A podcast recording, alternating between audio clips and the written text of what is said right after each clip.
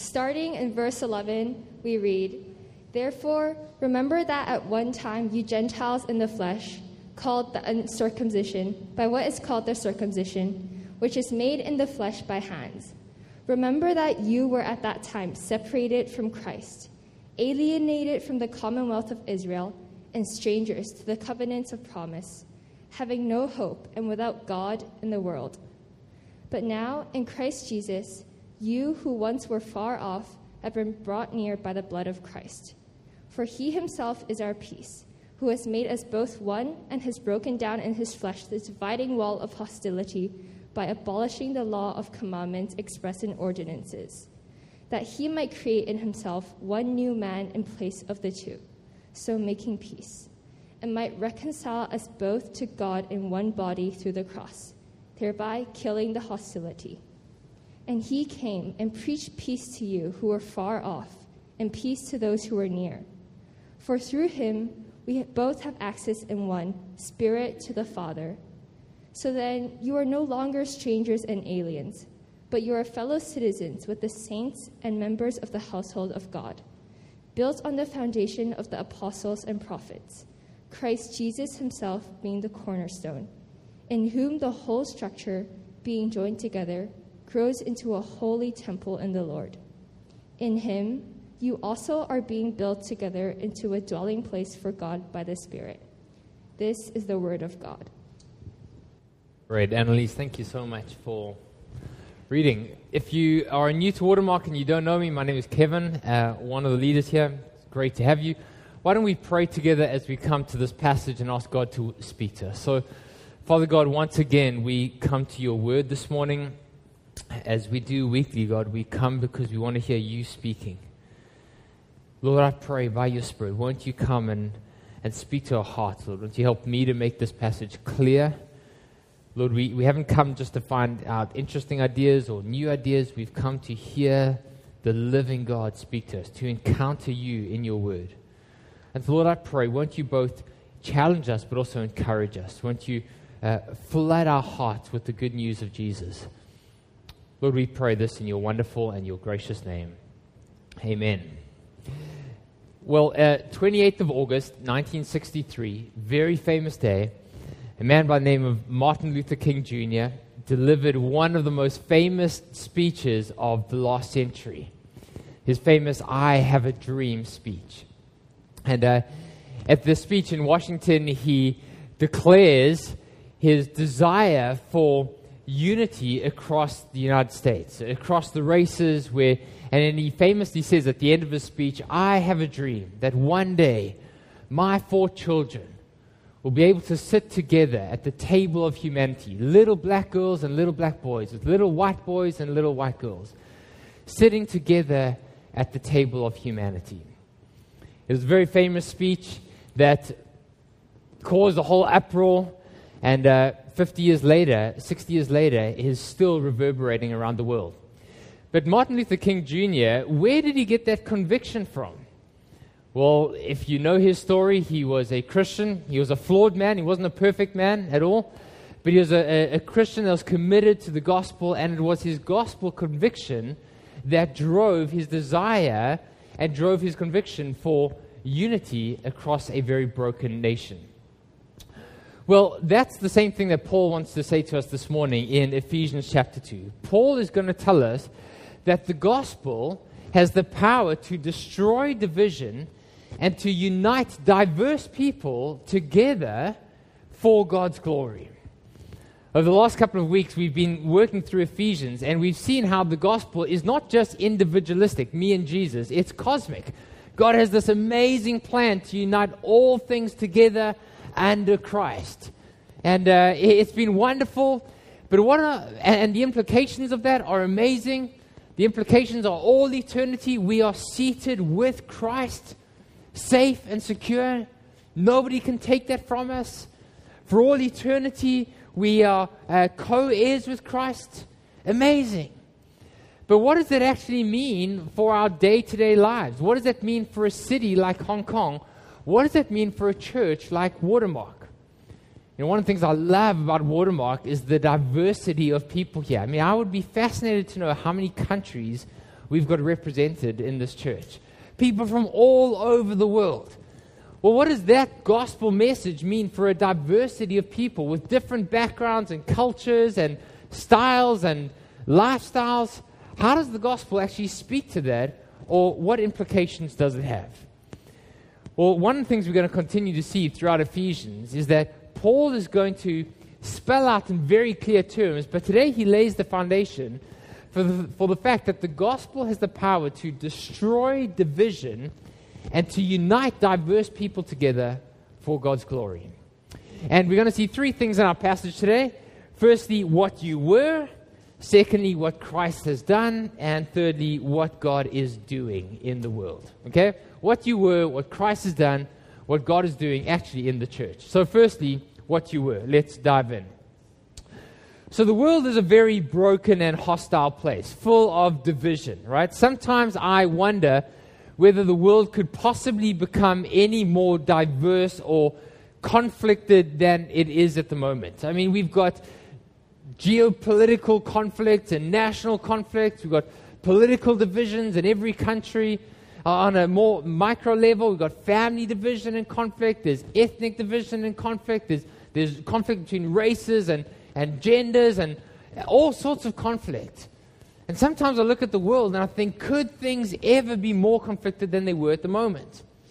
Well, we may think that the world has never been this divided, but actually, in the ancient world, things weren't that different.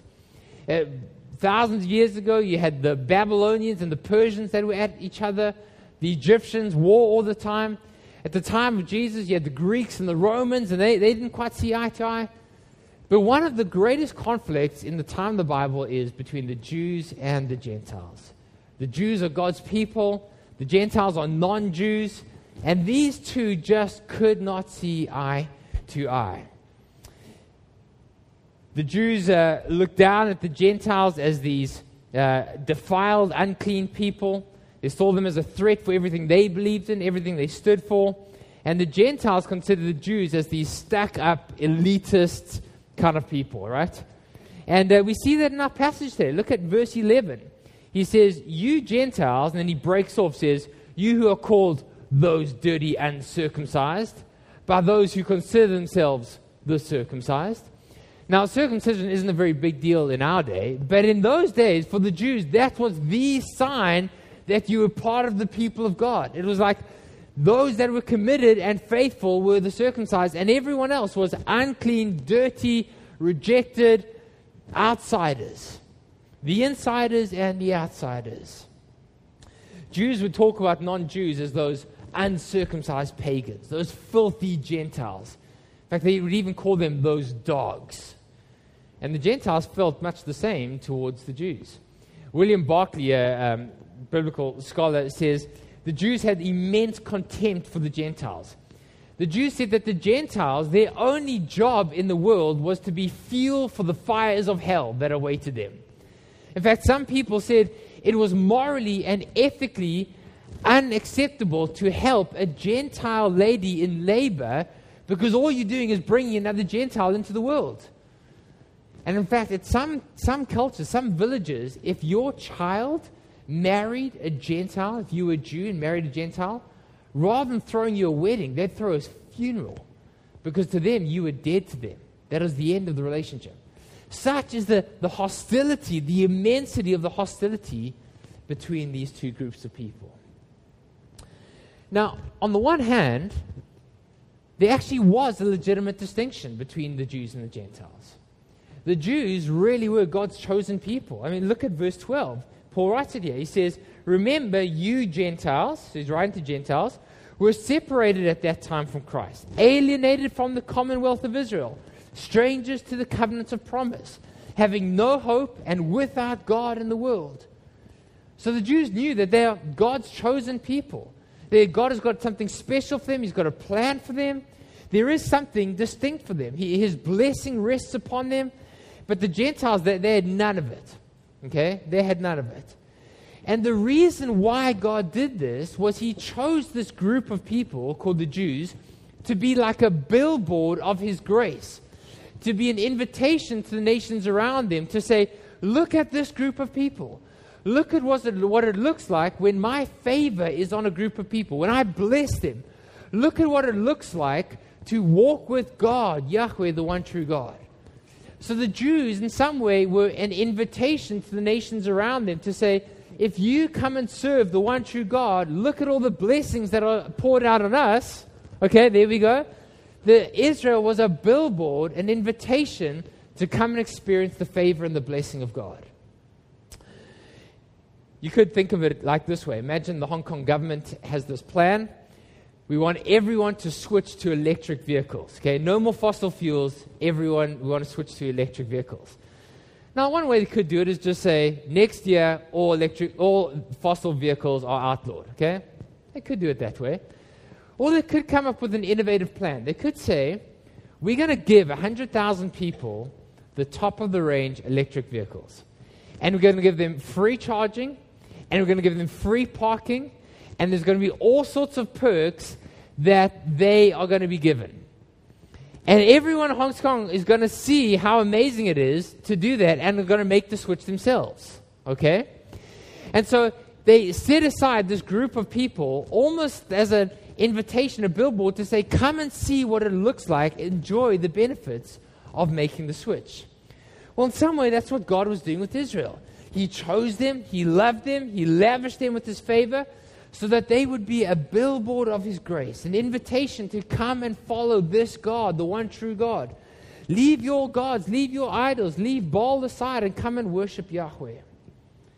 Well, the problem, of course, is this that rather than being an invitation to come be part of God's plan, it led to self righteousness, to a sense of superiority, a sense of division.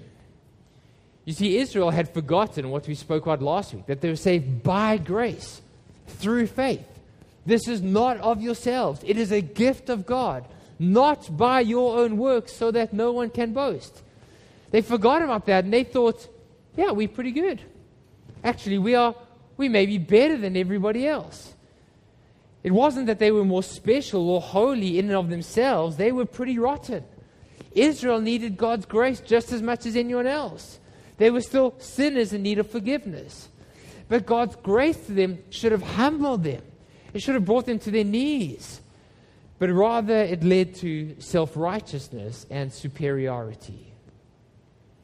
You know, in Jerusalem at the time of the Bible, the way the temple was structured, it was up on a hill, it was called the Temple Mount, and you had the sanctuary where worship was taking place, and outside the sanctuary, you had the court of the priests, where the priests would uh, do their worship and altars and that kind of stuff. Outside of that, you had the court of Israel, where only men could go.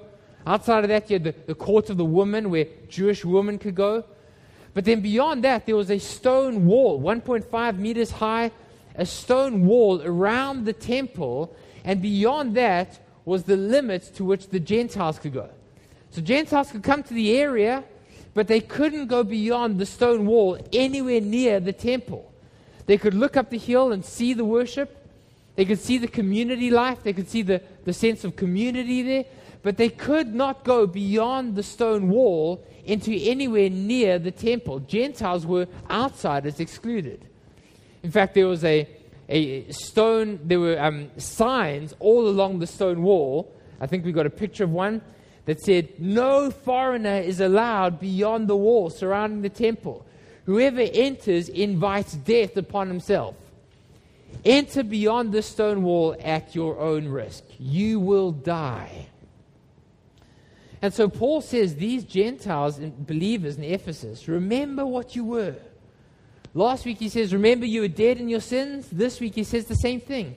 Remember you were outsiders, excluded foreigners. Verse 12 Remember, you were at that time separated from Christ, alienated from the commonwealth of Israel, strangers to the covenants of God's promise, without God and without hope in the world.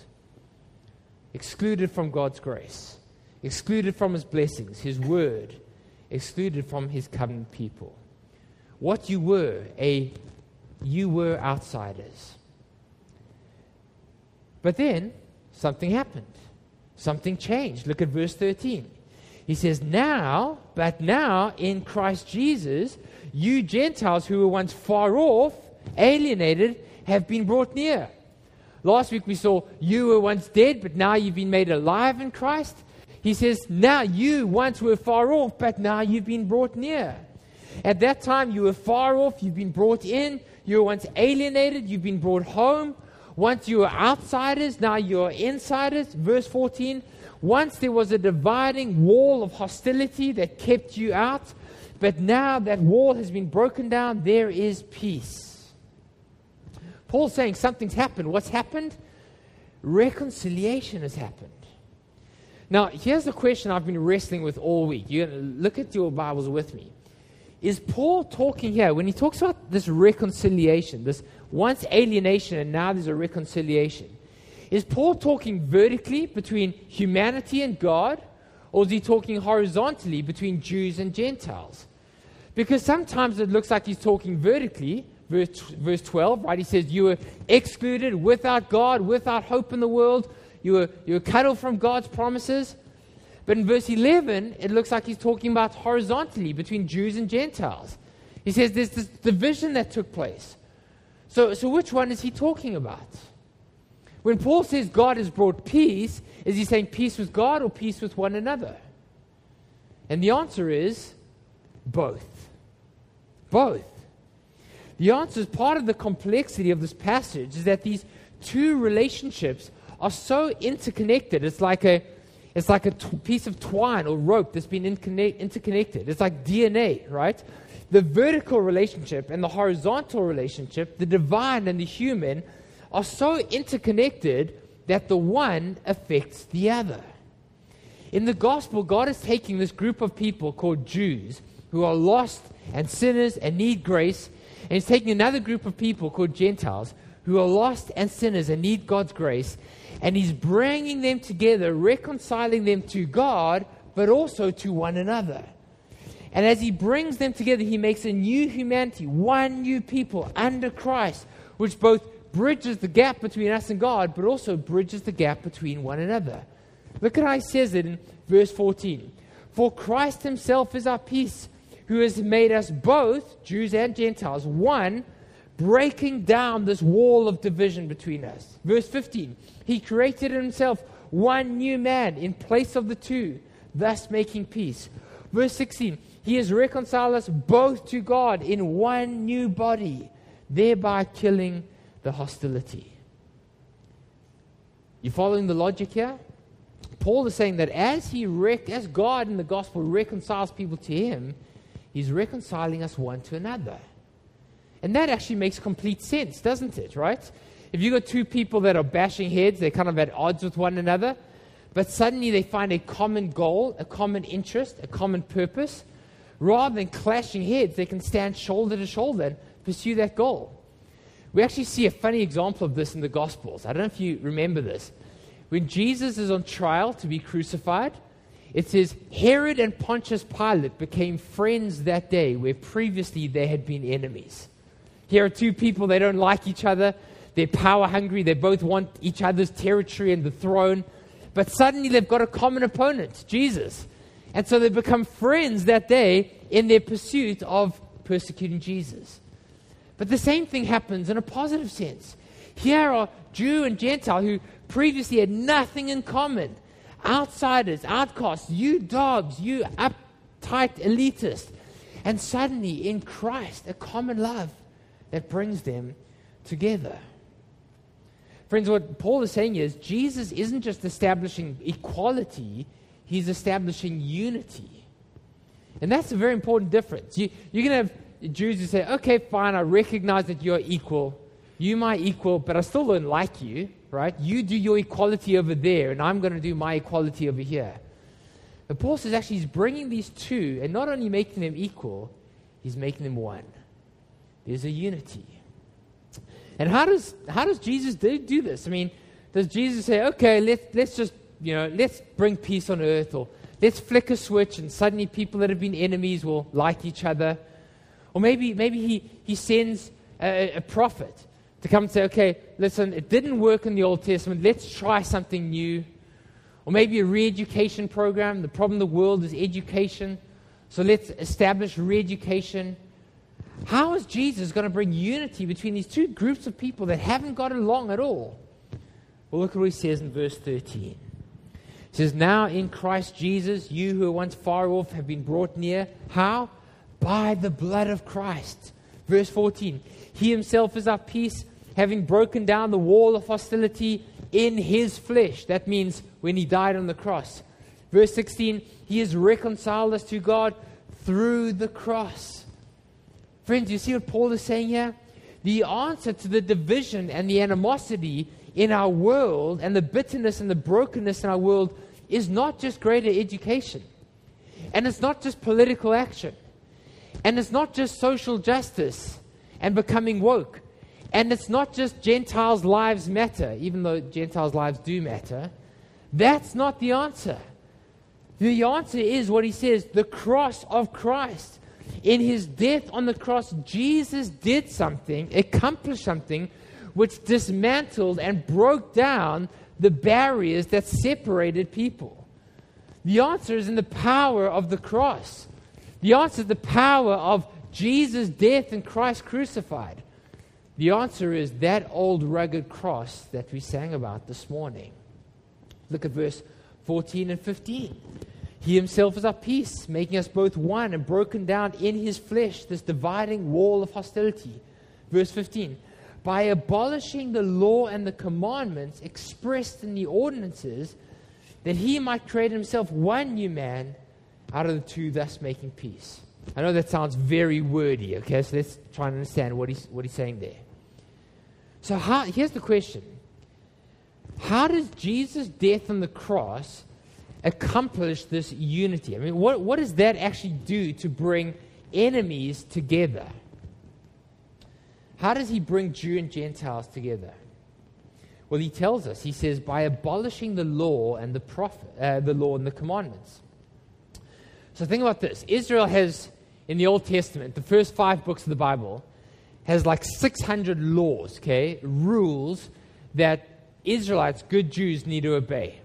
600 Jew- rules that for you to obey, for you to be an insider, to be, you to be accepted, for you to be clean and welcomed and able to worship, right?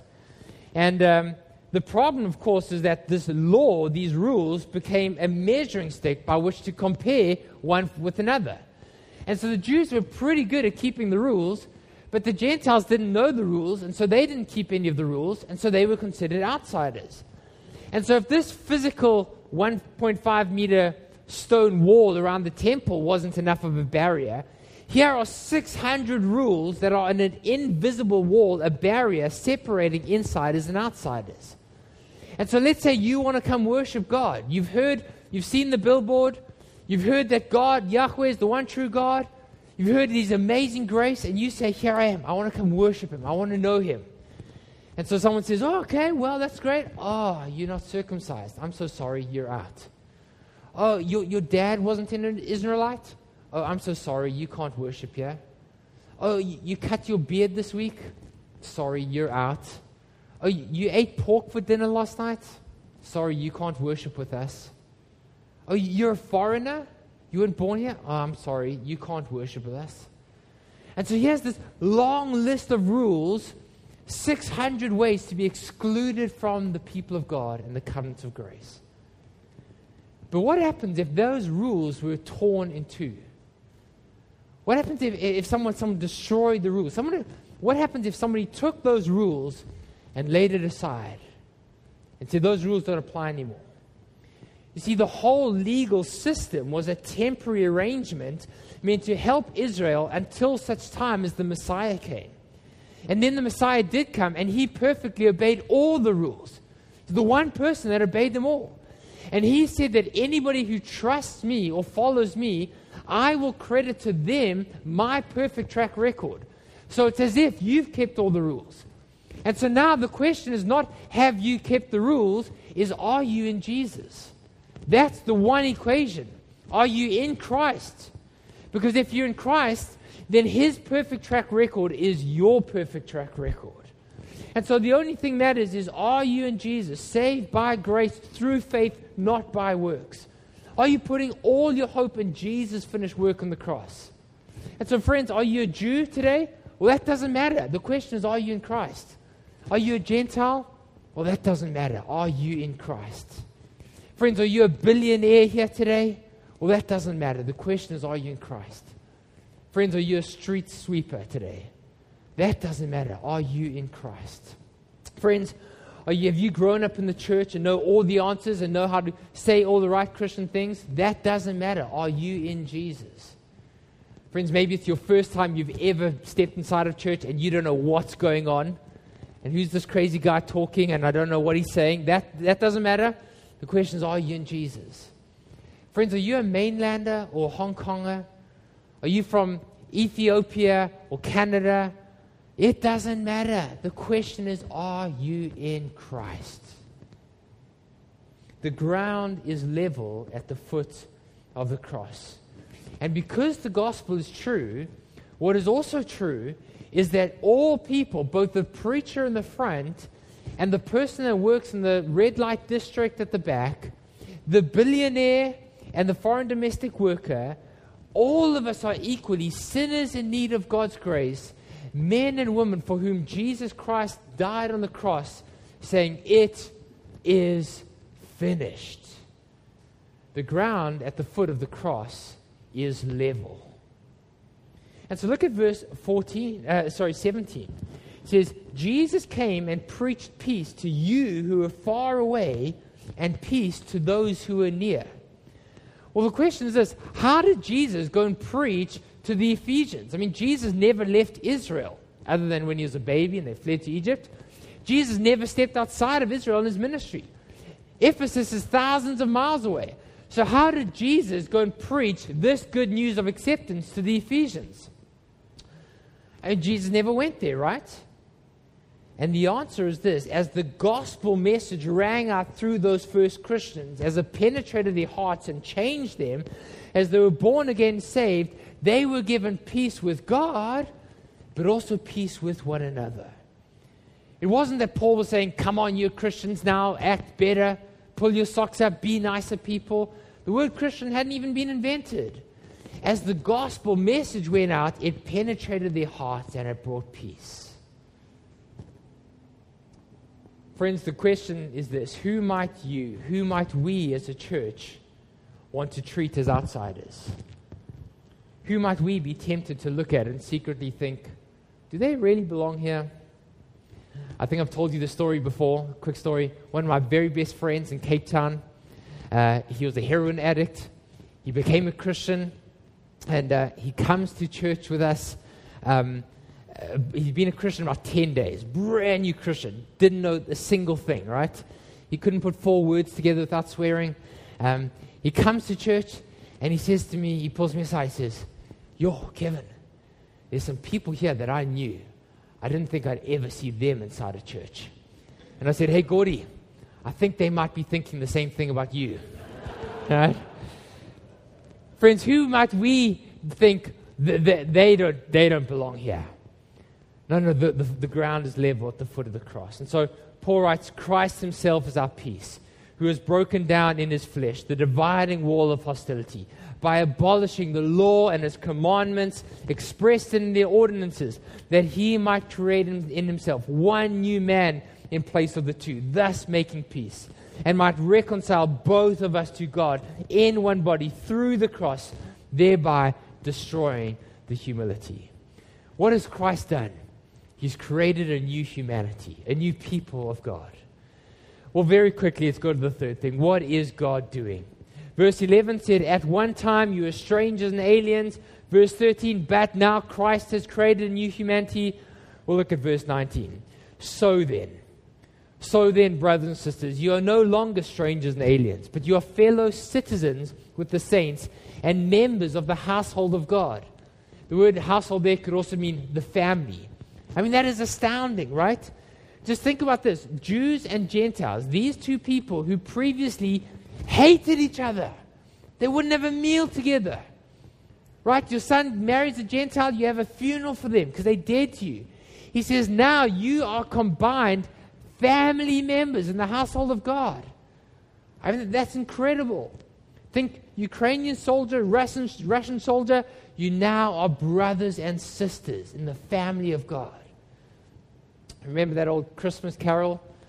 The slave is no longer, how's it go? Neil, so going to need your help here. Um, something about the slave has now become your brother. Man, that, that, that's amazing. But then, verse 20 says, built on the foundation of the apostles and the prophets, with Christ Jesus himself as the, being the cornerstone, in whom the whole structure, being joined together, grows into a holy temple in the Lord. In him you also are being built together into a dwelling place for God by his Spirit. It's a bit confusing here because Paul is mixing his metaphors, right? Somebody should have taught him not to do this in high school. But anyway, he's talking about you're citizens of a country, you're also family members of a new household. But the one metaphor he really wants us to get is this you are members or stones of a temple. What is God doing now? He's building a new temple. Well, what was the temple? The temple was the place where God's glory dwelt. It, it was the, the Holy of Holies. It was the centerpiece amongst the people of God. It was the place where people brought their worship and encountered God and His grace. It was the closest thing to heaven on earth. It was a display of God's glory. But look what Paul says God is building a new kind of temple, not made of bricks and gold and silver and wood. It's made of a new kind of material. What kind of material? It's made up of sinners who have been reconciled to God and reconciled to one another. God is making a new temple. And in that temple, He's going to put His glory and He's going to put His Holy Spirit. And it's going to be a display of His majesty. It's going to be the place where people encounter God and can worship God. It's going to be the place where, where people encounter God's grace.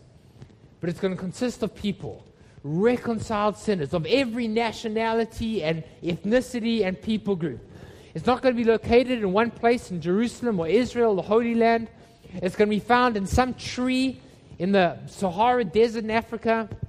It's going to be found in some school hall in Pak in Hong Kong. It's going to be found in some majestic cathedral in Europe. It's going to be found wherever God's people gather together. There I will put my spirit and I'll build a new temple. What's once, and, and amazingly, the Gentiles are going to be included. Once there was a sign saying, Stay out on the threat of death. Now, these very people that were once outsiders are going to be the materials, the building blocks of this new temple. Amazing.